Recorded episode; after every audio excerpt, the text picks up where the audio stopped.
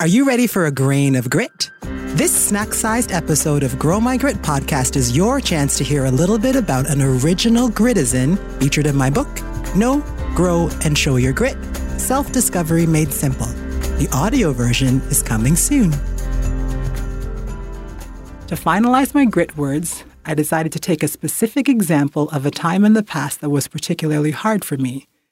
I used it to test my selection of words one by one to see how that resource specifically helped me. Then it became clearer. Gratitude, responsibility, insight, and thoughts resonated with me. Gratitude. Often, when I face a new obstacle or setback, my immediate reaction is to complain and say this is too hard. However, because I've done a lot of self help work in the past, I've trained myself to say immediately, thank God it could be worse. I then try to look for the positives. I use gratitude to remind myself of all the blessings I do have and how they can help me get through this challenge. Responsibility. When I take responsibility for something, I empower myself to have some control over the outcome of the experience. I realize that when I avoid responsibility, I essentially let the experience happen to me. I end up feeling helpless and live reactively as opposed to living in a proactive mode. I can reduce my anxiety by knowing that I have the opportunity to take actions to get me through a hard time. Insight. When I'm faced with a new challenge and I feel like I don't have clarity, I look to draw on others' experiences. I know I can find someone or some knowledge to help me look at the situation from different angles.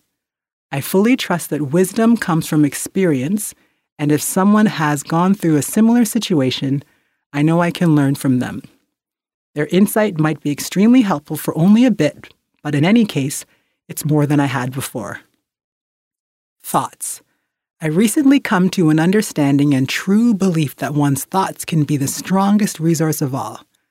I reference here the Brooke Castillo model, founder of the Life Coach School. Thoughts have power, thoughts create our feelings, Feelings trigger our actions, and actions create results. Because our brains are always working and thoughts are always running through our minds, the outcome of experiences are determined by our thoughts. The most fortunate part of this truth is, as humans, we can have some control over our thoughts, which means we can intentionally use them to our advantage. This concept aligns with my R for responsibility I feel confident and motivated to take on responsibility since I know my thoughts have power. When I first saw the long list of G, R, I, and T words, I was expecting it to be easy for me to determine the ones that I use most often when facing a challenge. On a scale of 1, not easy, to 10, very easy, I would choose 8 for perceived ease of selection. I was pleased that I didn't have to brainstorm my own list from which to choose. I figured the greater number of words, the easier it would be. I had circled all the ones that were obvious to me, but when I had to decide on the final four, it surprisingly became much harder. On a scale of 1, not easy, to 10, very easy, I would choose 4 for actual ease of selection. The whole process took me approximately 15 minutes.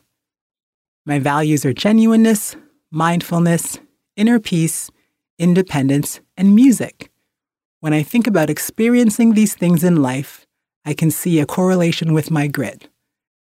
I want to know and grow my grit so I can show it to my children and be an example of someone who co creates his or her destiny. How can you use this grain of grit today? Thanks for listening to Grow My Grit podcast. You can hear the full story of this gritizen and many others in my upcoming audiobook, Know, Grow, and Show Your Grit Self Discovery Made Simple. Stay tuned.